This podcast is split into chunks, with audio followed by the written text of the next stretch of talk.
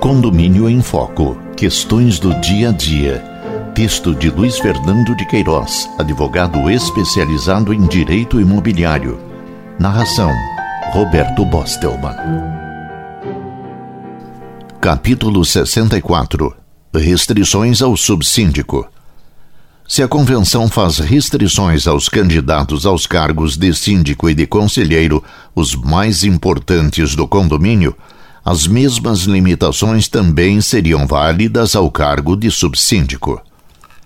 O Telecondo 4132238030, serviço de consultoria para síndicos e condôminos, mantido pela Associação dos Condomínios Garantidos do Brasil, tem recebido interessantes perguntas sobre o dia a dia do prédio.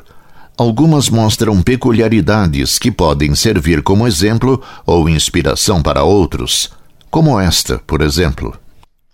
Primeira, nossa subsíndica foi eleita junto com o síndico, mas na convenção diz que quem sofreu ação judicial não poderá ocupar cargo eletivo, nem como síndico ou conselho.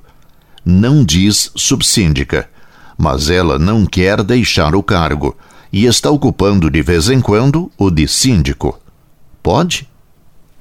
Resposta: Resposta do Telecondo.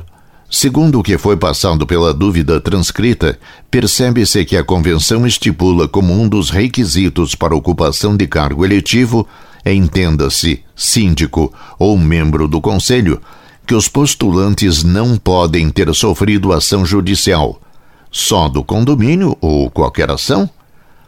Ressalte-se que a convenção apenas se refere aos cargos de síndico e de conselheiro porém nada menciona quanto ao cargo de subsíndico.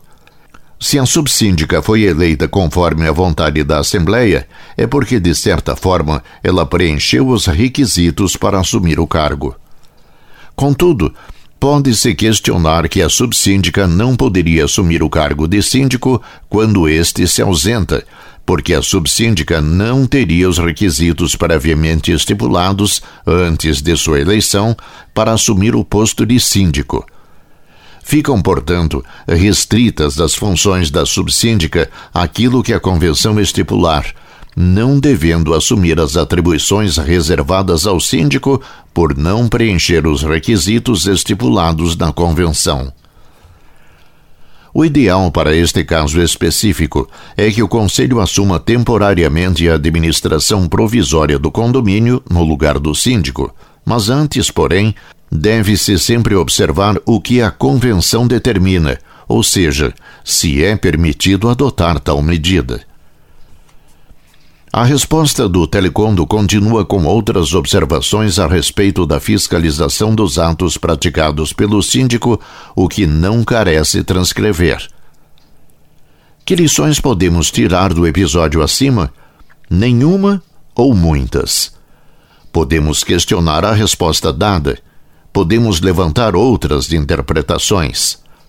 A primeira que nos ocorre é que, se a convenção fez restrições aos candidatos aos cargos de síndico e de conselheiro, os mais importantes do condomínio, as mesmas limitações também seriam válidas ao cargo de subsíndico.